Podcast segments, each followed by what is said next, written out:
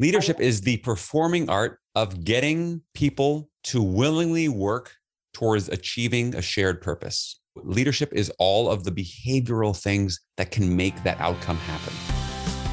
You're listening to the Vibrant Leadership Podcast with leadership speaker and consultant Nicole Greer. Welcome, everybody, to the Vibrant Leadership Podcast. My name is Nicole Greer, and I am delighted today to have Alain Hunkins with me. He helps achieving people become even higher achievers. For over 20 years, he has worked with 2,000 groups of leaders in 25 countries. So I totally want to find out where you've been and what you've done because I have wanderlust. So I want to live vicariously through your life. He's got uh, clients of uh, Fortune 100 companies. In fact, 42 of the Fortune 100. In addition to that, he is a leadership speaker He's a consultant, he's a trainer, he's a coach. So he's one of me. I love it already. And he's the author. Okay, everybody get a pen. Everybody get a pen. Write this down. It's the next buy on Amazon. Cracking the Leadership Code Three Secrets to Building Strong Leaders. It was published by Wiley in March of 2020. So it is a great COVID read. And his writing has been featured in Fast Company, Inc. Magazine, Forbes, Chief Executive, Chief Learning Officer. I'm running out of breath, and Business Insider. So he is absolutely amazing. And he has this really cool French name. Say it for me again. It is Alain, Nicole. Alain. Oh my gosh. Oui. I'm feeling so cultured today. I don't hang out with such cool people. All right. Well, um, so I want to find out like how did you get where you are? How did you build this amazing little mini resume I just read? Yeah, well, it certainly was one step at a time. But you know, in, in hindsight, resumes always look like it was this straight line. But you know, certainly for me, nothing could be further from the truth as I was going through my life you know, I'd say the common denominator for me, Nicole, has always been people. I've always been fascinated by people, why they do what they do. I mean, similar to you, actually, I grew up in the restaurant business. My mother was a food service manager for Marriott. My first jobs were washing pots in the cafeteria dish room. And then I moved on to food prep for the breakfast cafeteria, you know, slicing 35 cantaloupes and 200 bagels a morning and then wrapping them in plastic wrap. I totally get it. you know what that world is like. And I tell you, everyone should have to work in food service at some point in life because, you know, if you want to learn about people, because you find people at their most primal when they're kind of eating. Um, it's really amazing. So uh, I did, did that through high school. And then I studied in college. I dabbled in a bunch of stuff and really wasn't sure what I wanted to do after I graduated. Um, now, where'd you go to school? I went to Amherst College up in Western Mass, which near where I live now. And so I ended up with an English major because that's where my credits ended up. But I studied Buddhism and I studied theater and I studied psychology and I studied film history and all kinds of stuff that I was interested in. And I ended up getting an acting internship at a at the Milwaukee Repertory Theater as an actor because I'd done some theater and I wanted to do some more theater work and I'd been writing some plays. So I did an acting internship and I decided I wanted to get more theater training. So I actually went to graduate school. I have an MFA from the University of Wisconsin Milwaukee's professional theater training program, where I was really three years under the microscope learning about behavior human behavior specifically as an actor has to because that's what actors do is they practice behavior they step into other people's lives and characters from there i moved back to new york city and I always had this idealistic notion that when people walk away from a great work of art, they walk away changed. And while I believe that is still true, I found that the actual the business of theater didn't do that enough.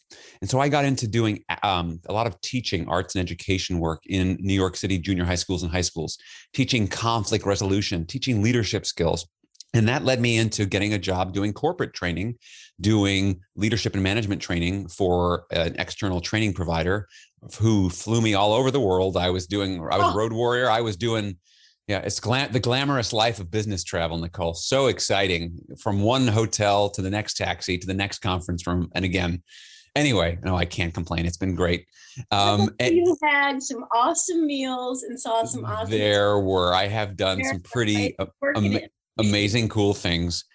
And so what I found though is as I started, and I'm sure you found this too, Nicole, in your practice, is as you work with enough people over time, you start to see patterns emerge, right? The fact is mm-hmm. that all great leaders have certain things in common. And all lousy leaders have certain things in common. And so, and everyone has their own version of that story. And so I started writing stories down and taking notes. And the notes turned into blog posts. And the blog posts turned into chapters. And the chapters turned into what is now this book that was released last year called Cracking the Leadership Code Three Secrets to Building Strong Leaders. So for me, what I'm really about is so many people. And when I define leadership, by the way, I'm not talking about just a job title like you are the district manager.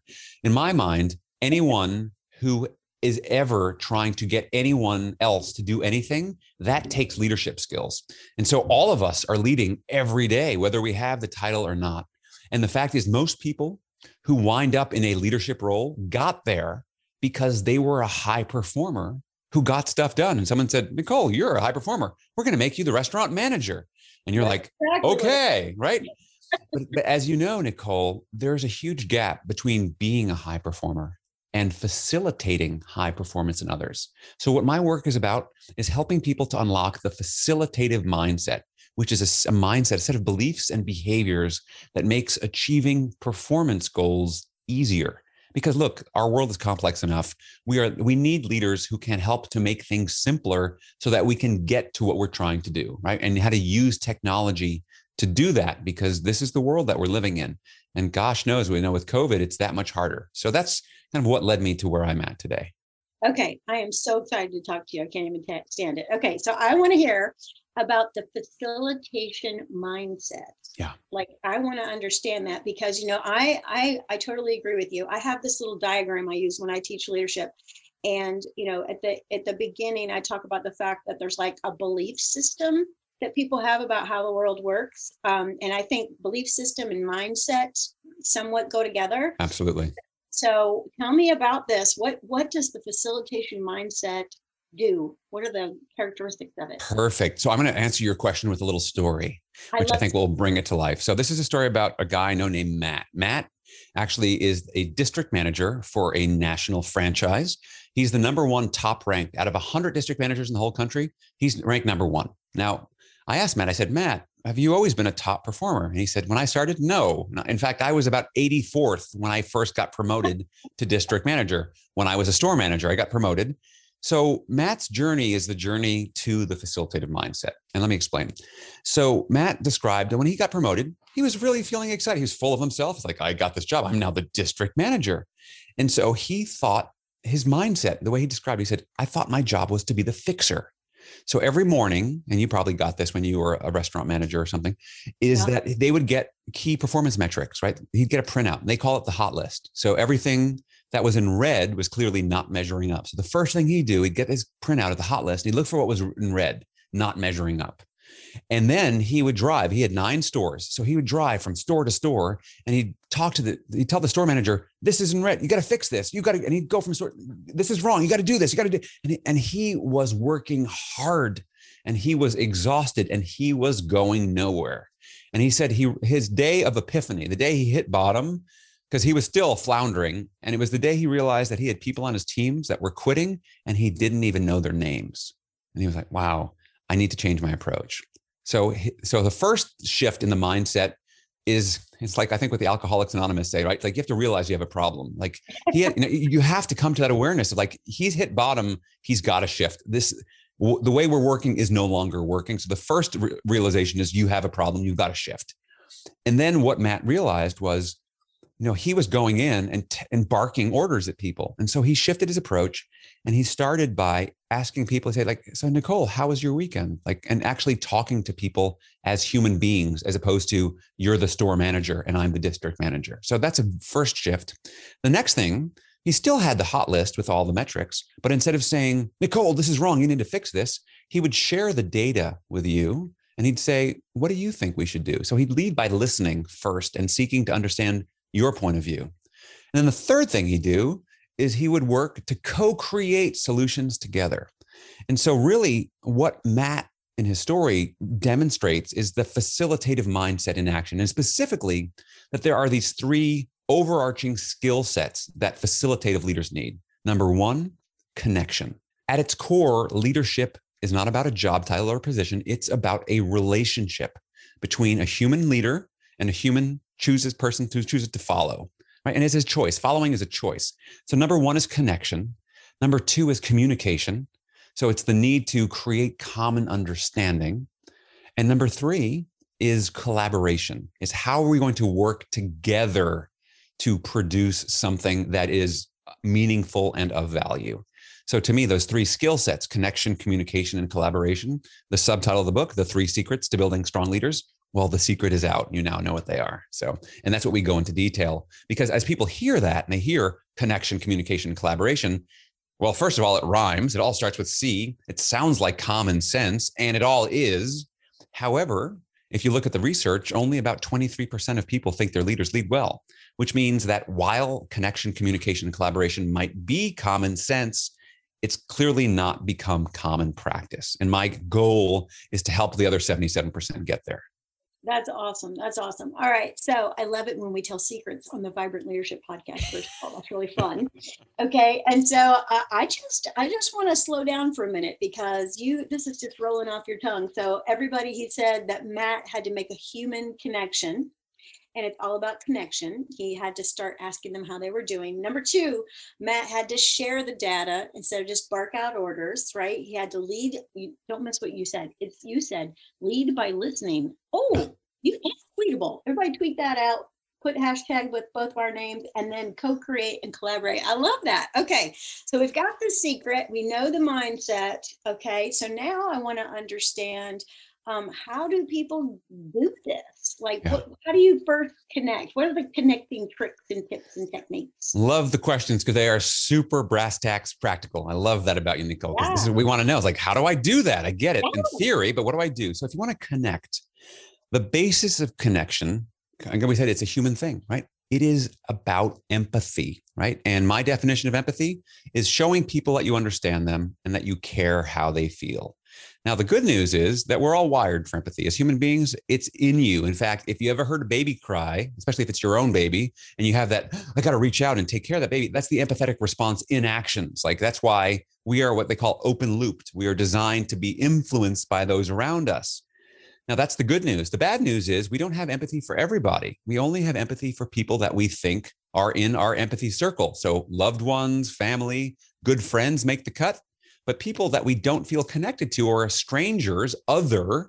So if I just see my employees as worker bees, you just get a job done. You don't have empathy for them. So this is the challenge. And in fact, uh, there's been really interesting research done by a company called Businessolver. And they asked a whole group of organizations and they asked the CEOs and the employees, do you think you're an empathic organization? 92% of the CEOs said, oh, yes, our, our organization is empathetic. Well, then they asked the employees, and the employees said only about 50% of our CEOs are empathetic. So there's this gap. So I think people understand intuitively look, showing people you understand them and care how they feel, that is common sense. However, leading with empathy, especially in an organization, is hard. And here's why two big reasons. Number one, showing people that you understand them and care how they feel Last time I checked, you can't just check that off your to-do list like that, like everything else. Like, you know, information email moves at the speed of light, but human relationships are messy and they're slow and they take time. And you need to shut up and listen sometimes. So, this is the thing. And a lot of us work in organizations where we literally have as a core competency drive for results. Now, I have no problem with results. Like, I work in for profit corporations all the time. However, driving for results should not come at the cost of driving over people who are trying to help you to deliver those results. Right? So part of leadership wisdom is knowing there's a time and a place to go fast and there's a time and a place to go slow. And knowing the wisdom to know when to go and do which one, have that difference. That's the first big reason. The other big reason that people are uncomfortable with leading with empathy is a lot of people have grown up in a world, especially if you're older like me, you know like um, is that you grew up in a world where people used to say things like and you might may have heard this too nicole is oh no you check your feelings at the door right? You don't bring your feelings. So this is work that somehow there was work and there was life and then when you went to work we don't do the whole emotions thing right? Because that is not appropriate. That is not professional. And so we check our feelings at the door here. Well if last time i checked you can't literally check your feelings at the door. What people do all the time is they suppress their feelings at the door. So, in other words, they put on a mask, they cover their identity. They don't feel safe bringing their whole selves to work, which creates a low trust, low empathy, low connection culture. So, those are a couple of the big reasons that get in the way of connecting. Number one thing you can do. So let's flip it the other way. Like, what can you do? So we talked about what you can't do. What can you do to become more connected and more empathetic? Number one thing you can do is listen with purpose, which is different than the way most people listen, right? Most people listen to respond, listen to negate, listen to tell you how smart I am, listen because someone told me I'm supposed to fake listen. We all know that fake listen, mm-hmm, mm-hmm, mm-hmm, right? So we have to, as opposed to listening to really understand, which means taking your own agenda and putting it to the side, even temporarily, but just really trying to step into that person's shoes to see things from their perspective and understand their point of view. So that's the number one thing you can do. And it's and the key, and you know, coaches learn this in coaching school, is to learn to start asking really, I call them these juicy open-ended questions. And here's a really simple thing, and especially this is really useful now in pandemic times when you're working with people remotely is here are three questions that really will start off conversations. I call them the three check in questions. So if you're meeting with an employee, actually, it can be anyone, it doesn't have to be an employee, anyone who you care about, who you're leading in some way. First question How are you feeling? And we're not saying, I'm fine. How are you? I mean, like, no, how are you feeling really? And I think if nothing else, coronavirus has opened up a conversation where people can actually be a bit more genuine about that because you know, life sucks sometimes for people, and it's got to be okay not to be okay sometimes because that's the world we're living in. So let's admit it. So, how are you feeling? Is question number one. Question number two What's distracting you? What's on your mind? What's what's keeping you from being present? Because there's plenty that is distracting people these days. So, acknowledging that and saying it's okay to name that is question number two. So, what's distracting you? And number three, how can I support you? And then the key is you ask those questions, and then the key is you have to shut up and listen and really, really listen to them, which is really hard for people because so many people get into these leadership roles and think, but I'm supposed to have the answers. I'm supposed to be the teller in chief. I'm like, no, that's old school leadership. Commander in chief is telling people, facilitator in chief is asking people. So flipping the script and asking people, what is it that they need because they'll tell you, you know, adults are resourceful, kids are resourceful too, for that matter, but you're probably working with adults. So is asking people what they need. And then you don't have to play the guessing game anymore, right? Too many leaders are trying to figure out, and, and it's really a lot of work and it's not very effective. So it's taking that time to understand where people are coming from. And like we said before, lead by listening. And then together you co create some kind of solution together. I love it. Okay, so that was just a bunch. Okay, so that was the bunch. It was a bunch, and it was a good bunch. Okay, so basically, what you said is that uh, in order to connect, you have to have communication skills of listening and um, asking. And she, you called them juicy, open-ended questions. Um, juicy um, questions, yes. Juicy question. Okay, so I love juicy. Juicy's good. In my coaching training, we called them powerful questions. Yes. Yes. Same thing. Powerful, juicy. Okay. Pick, pick your poison yeah yeah. So uh, so i do want you all to write this down. So get your pen. You know to bring a pen when you're on the vibrant leadership podcast. You might be jogging along. You'll have to get a pen later. But anyways how are you feeling? What's on your mind? And how can i support you? Yeah. Um, i think those are genius open-ended powerful juicy questions. I love it. And uh, what we're not going to do and, oh you had a great line. I didn't want everybody to miss it because it was so good. You said we need to drive results but we can't drive over people to get them.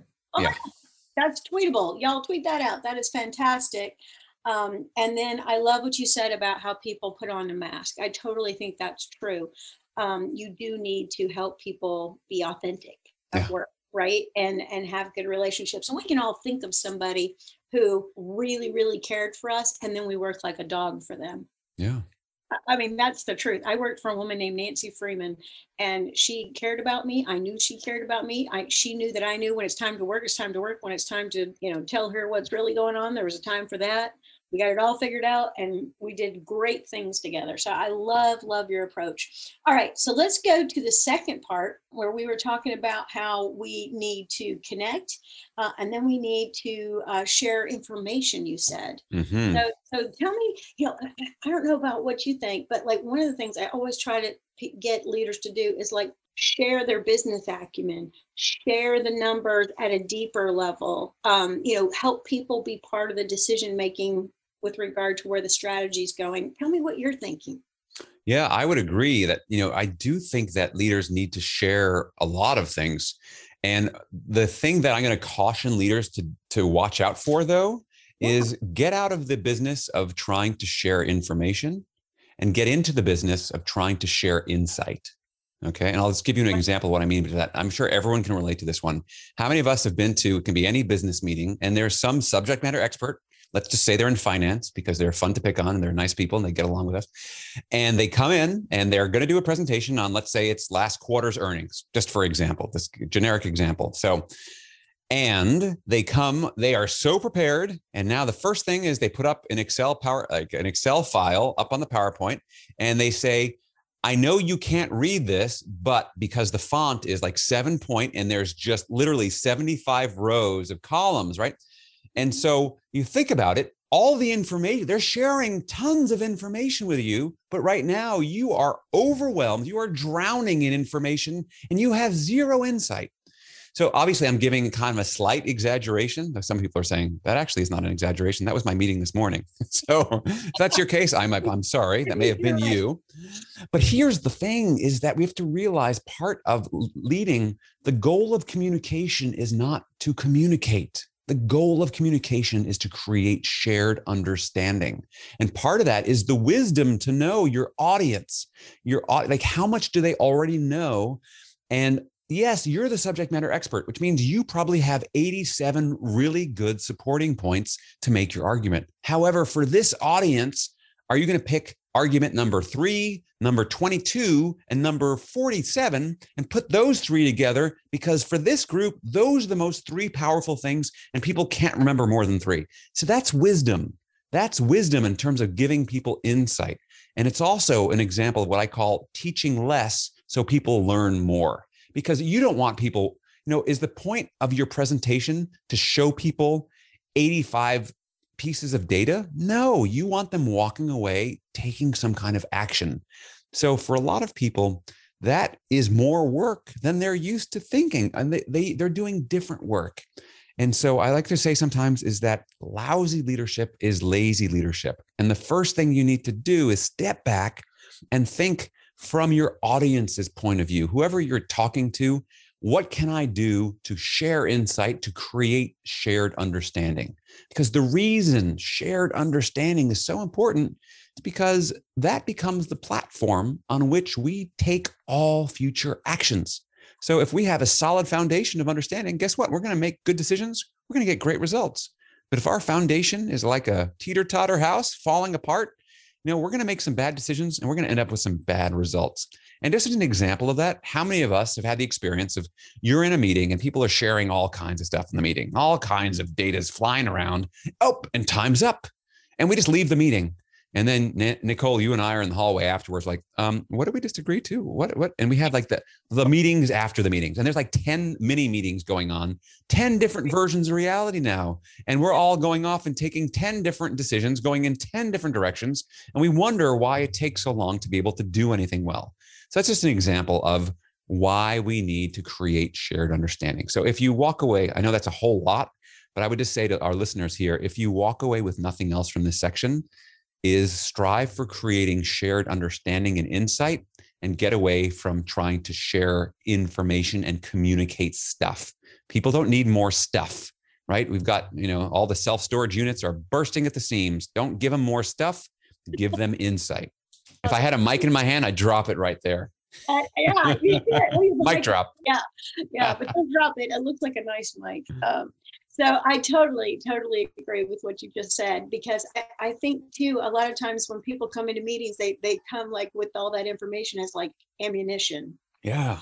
Right, and we're not here to shoot anybody. You know, with, with our PowerPoint and our statistics, what we're here to do is, like you said, you know, like teach me a little something about this that helps me gain understanding how to do my job better yeah. those dots for me, right? And I love what you just said there about this idea that people come into these meetings with ammunition, like interesting yeah. metaphor, because people haven't built the connections based on trust. That means if I'm coming into a meeting with ammunition, that means that I'm on the defensive already because I'm sh- scared you're going to shoot me down. I don't have trust, so I have to come prepared with all this stuff. Yeah. And so this is and this is why I say connection comes first, right? Because if we have connection, we're not trying to prove how smart we are to each other because we already have the jobs. We're not worried about that part. We're just trying to get the job done now. We're not trying to prove that you are worth being in this room. And that is what the leader sets the tone around. Yeah. So I'm curious. When you went through your coach training, did did you, I was introduced to this thing uh, called dialogue, mm-hmm. a group coaching um, format where you would glean the genius in the room and uh, I teach it all the time now. But essentially, it's it's what you're saying is like you know you get in a room with all these people. It's like uh, you're smart, you're in charge of finance. You're smart, you're in charge of operations. You're smart, you're in charge of whatever.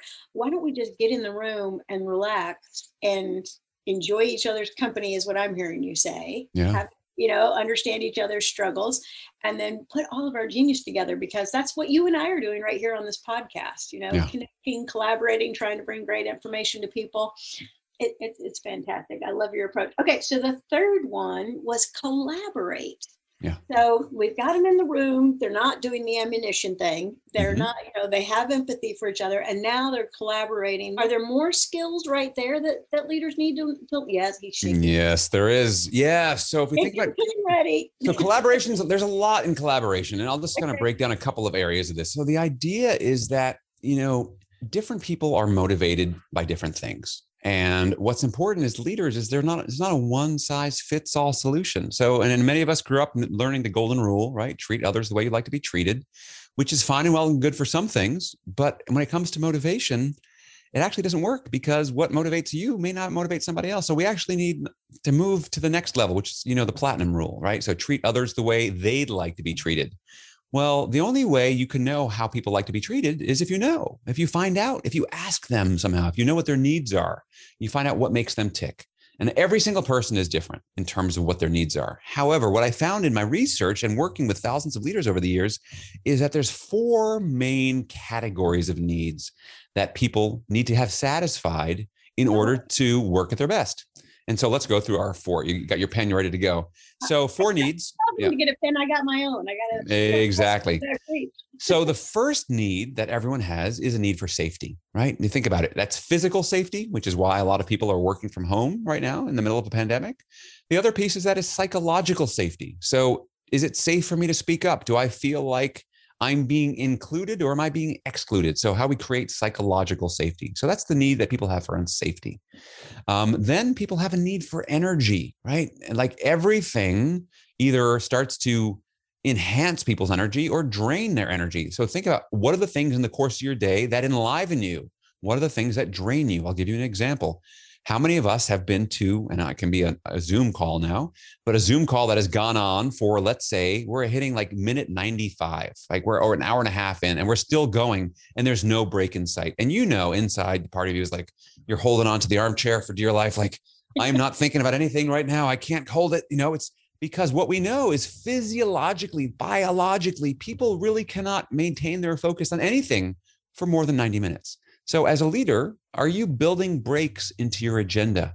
Right. So, yeah, it's going to take you more. Like, I don't have time to take a break. It's like, you don't have time not to take a break. So, it's just realizing. And, and the same could be true with sending emails at all hours of the day and night.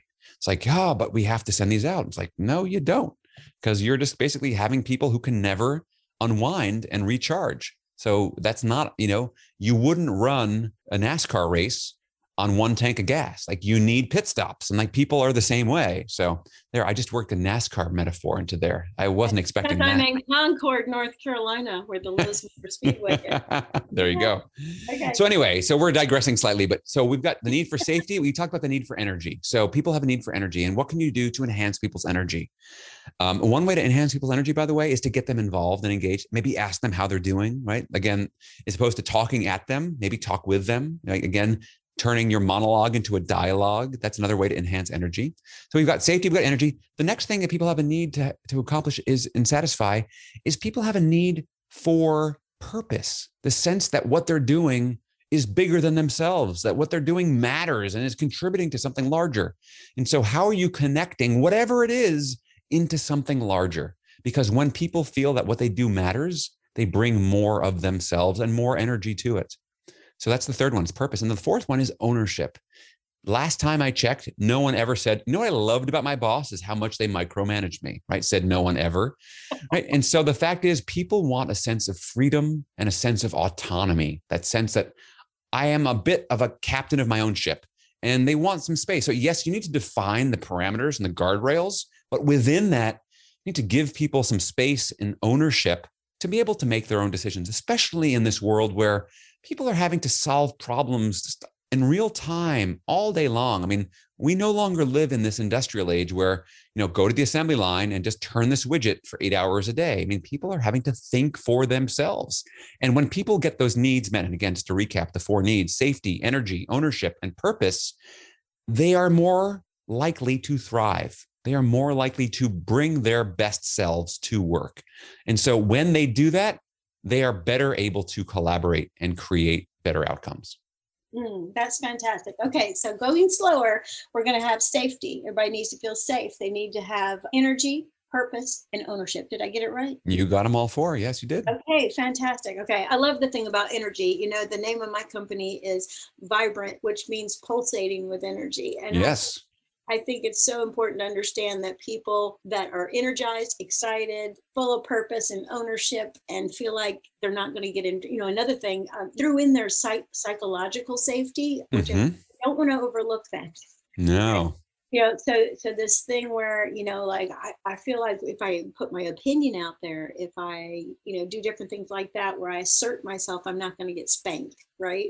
Totally, um, it's really important. Okay, yeah. So energize people, that's what gets you results absolutely okay so we've been just doing our own thing here but i sent you some questions ahead of time and one of them was do you have like a definition for leadership you know like if we were going to put together your uh, dictionary what would you put in your dictionary for your definition of leadership yeah. So I would start by saying, and I'll say it through once, then we can break it down if you want, your choice.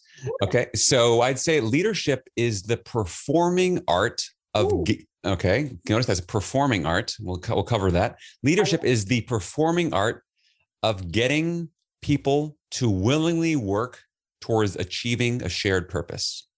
Wow okay say it again okay say it okay again. yeah so leadership is a performing art right because it's something that you say or do it isn't just a thought.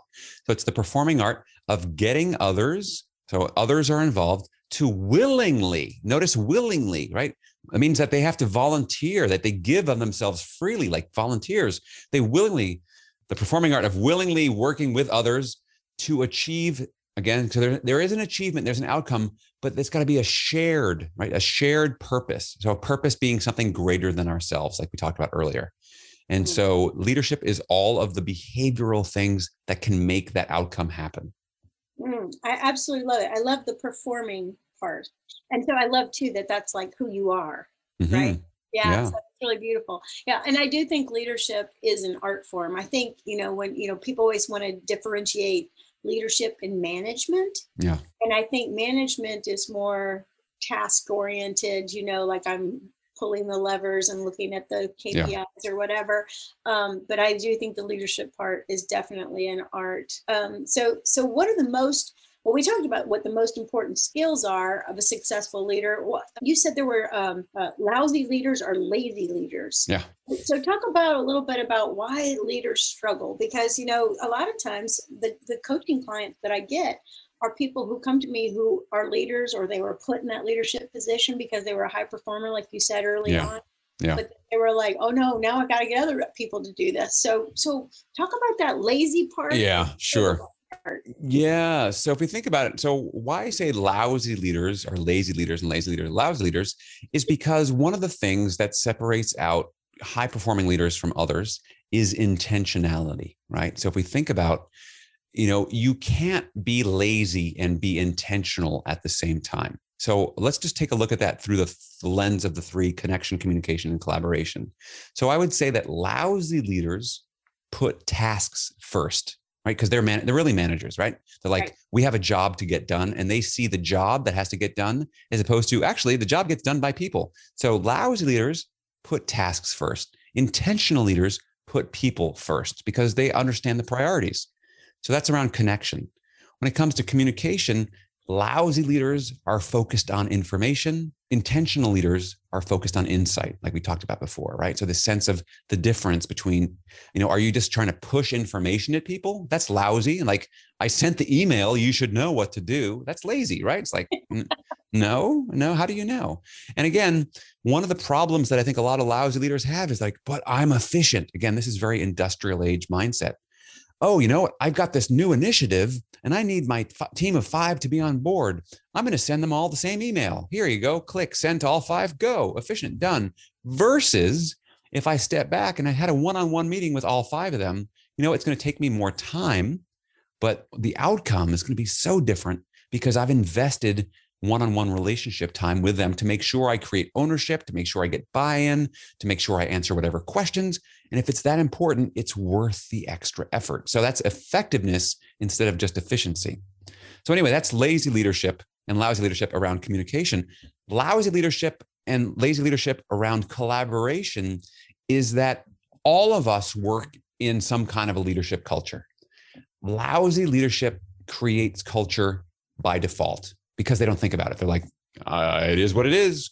Whereas intentional leaders create culture by design. They're the ones who are thinking about things like safety, energy, ownership, purpose, and going, what am I doing as a leader to promote these different things to make sure these needs are being met? So, for example, a lousy leader, a lazy leader might have a meeting and go, So, what do you all think? And then the same two people speak up and no one else talks. And then the meeting's done. They're like, well, thanks for the meeting, everyone. And they just leave and they never stop to think, wow, we had a meeting of 10 people in here and only two out of the 10 of them spoke up. See, that's just bad leadership. Like, yeah, they like, need the, they need the magic of dialogue is what they need. But they do. They yeah, need. I'm going to do a podcast just about that. But anyways, go ahead. Make Walter Isaacson very happy. That's right. Yeah. He's the dialogue master.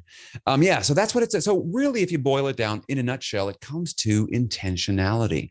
And so in my work, I'm all about teaching leaders the skills, and these are fundamental skills and behaviors that can be taught.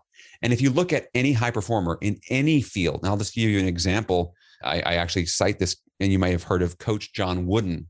Um, oh my gosh! I so you know, so John Wooden was the coach of you know UCLA men's basketball team, and the first day of practice when he had recruited, he was the best of the best, and he'd bring in the top high school recruits would come in from all over the United States. And day number one of practice, before they go out on the court, they'd be in the locker room, and his first lesson was to teach them how to put on their socks. Okay. So these are high school All Americans. And some of them are thinking, what the heck, coach? Like, if you lost your mind, like I've been putting on socks since I was three. I'm a, I'm a all-star recruit. What are you doing?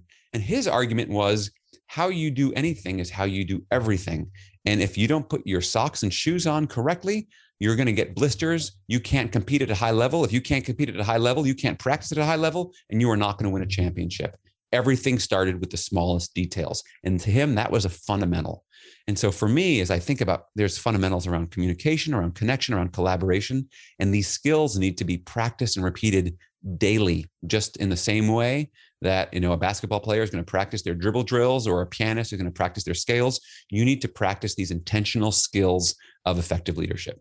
Yeah, that is fantastic. Oh, I just got so happy when you said John Wooden's name. I, you know, I have I have a son who's 27 now, uh, and you know, all the time he was growing up, he was probably like you. He uh, he wanted to play baseball, he wanted to play football, he wanted to play all the sports, and uh, he's not playing any of them now. But he is very successful. Um, but uh, I got him a John Wooden book, and like he he wasn't a big reader, but he actually read this book, and and to this day we talk about that book. So that's just a great great memory. So everybody buy this book. Okay, tell us the title of your book again. I want to make sure everybody gets it. Get your pen.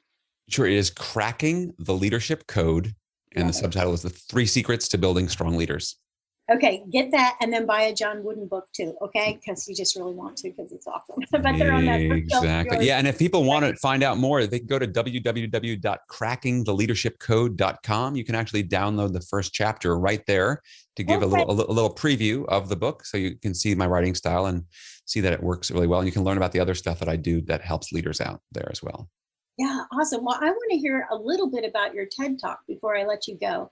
Uh, I know that you did um, a, a, TED, so let me hear all about that. I did a TEDx talk, and I just thought that was the most fabulous experience. So tell me about your experience and what you shared, because we want to find you on YouTube too. So. Yeah, sure. Yeah. So it's uh, if you go to TED.com, you can find my TED talk. It's called The Basic Truth. I mean, or you can put in my name, but like The Basic Truth Most Leaders Neglect. And so this talk, a lot of the ideas that we talked about today are in the talk. And really, you know, TED Talks are all of 13, 14 minutes. Um, and the real, the basic truth, the, the one thing that leaders neglect is that at its core, leadership is a relationship based on connection. And so if you want to be a better leader, start and end and everything in the middle have connection. So it's really about that. And I'll just tell you a funny story, which actually starts the TED Talk and it's also it's the it's the beginning of the ted talk it's also the beginning of the book. And so the story true story which is in 2007 the leadership of a large well-known organization had a problem. See what they found is that their customer service was not keeping pace with their customers expectations. And so they knew they had to act and they did a whole bunch of market research surveys and they put together an 87 page strategic transformation plan by which they found out we need to do something about the wait times in our retail locations because people were waiting online too long. That was the big complaint. And so basically, after 87 pages of strategic planning and the leadership team coming together and coming up with all sorts of different strategies, here's what they decided to do. They decided that in all of their retail lobby locations, to, to deal with the issue of wait times, they were going to take the clocks off of the walls. That is true story. That is what the United States Postal Service did with you know tens of thousands of locations. They took the clocks out of the post office lobbies because customers were waiting online too long, and they thought that was going to solve the problem. Now the question I have is like, were they did they forget that like people have cell phones or watches? Or maybe they thought people would be thinking they were in a casino and going like hey you know put all my money on forever stamps you know sure or like you know or maybe they just thought like what a beautiful beige wall this is you know whatever we know is that so I, I tell that story to kick off the idea that oh and a lot of people hear that story they go like you know what? That's not that far off because in my company we do kind of crazy stuff too. And the point of the story is to show that the state of leadership overall is pretty poor. And the good news is you know i know we talked about a ton of stuff today. It isn't about doing it all at once it's not all about doing it all at once but it's picking one thing. So you want to be a better connector listen with purpose right? If you want to be a better communicator teach less learn more you want to be a better collaborator take breaks every 90 minutes don't do them all but pick one and start doing it and get intentional. And so, my hope and wish for everyone listening is that realizing that leadership isn't some magic thing that's that's the province of heroes. Leadership is a series of behaviors that any of you can get better at, and you can start doing it today. Beautiful. Well, here's what I think. I think you should buy the book, hire him to speak at your company conference, and uh, get the TEDx link and put it out to everybody in the in the leadership team and get them watching and um, leave the clocks in the lobby. That was that's what I would exactly leave the clocks in the lobby for sure. Okay, so I got one last question. I know we were wrapping it up, but I, I do want like like there's a, there's somebody listening to this that is a new leader, yeah, and they're on the struggle bus. So, what's the one piece of mentoring special advice you would give that person? What do they need to do first thing tomorrow Okay. Um, for, well, there's there's actually two things that jump to okay. mind. Uh, n- number one, yeah. Number number one is you're probably thinking like, I have no idea what I'm doing. Neither did anyone else, and neither everyone is making it up. So that's the first. Just like take a breath. Everyone has been there, done that. There's no way to do this, and there is. You've got to at a certain level. You got to fake it till you make it at a certain level. So like you've already got the job. So just invest in yourself and trust you are doing the best you can. Is the first thing I'd say. So that's my little pep talk to you. Number two, if you want to start to close the gap between where you are and where you want to get, ask for feedback. Ask the people around you and say, what can I be doing? Again, how can I support you? Or, you know, let's say you're a new leader of a team, take everyone out one on one for coffee, for lunch, and say, if you were me, what would you do as leader of this team? And then again, shut up and listen and take a lot of notes. Or what could I be doing differently to serve you better? because it's amazing. You know, 10 heads are way better than one. And so, whatever you can do to get feedback. And then the key piece, of course, is to act on that feedback. Because when the third or fourth person says, you know, you need to speak up more, you got to start saying, you know, I think there's three or four of them. There's only one of me. Maybe they're right. And by the way, when you're asking for feedback, don't just ask your mom, don't just ask you know your puppy. Ask people who are going to tell you the truth, because otherwise you're not going to get a really wide sample size. So asking for feedback is the number one thing I always suggest to help you to, and that's true for leaders anywhere along the journey to accelerate your learning curve. Fantastic. Okay, give us your website address and we're going to call it quits. It was awesome. so great to be with you today. I'm so grateful for your time. Oh, Nicole, it's been my pleasure. Yeah. So go to alainhunkins.com, www.alainhunkins.com. And if you have any questions, because you've listened this far along, you are now part of the end of the podcast club, which means you can email me at alainhunkins.com with any questions. And I do answer all emails received. So thanks so much. That's fantastic. All right, everybody have a great day. Thank you. Ready to up your leadership game? Bring Nicole Greer to speak to your leadership team, conference, or organization to help them with her unique SHINE method to increase clarity, accountability, energy, and results. Email speaking at vibrantcoaching.com. And be sure to check out Nicole's TEDx talk at vibrantcoaching.com slash TED Talk.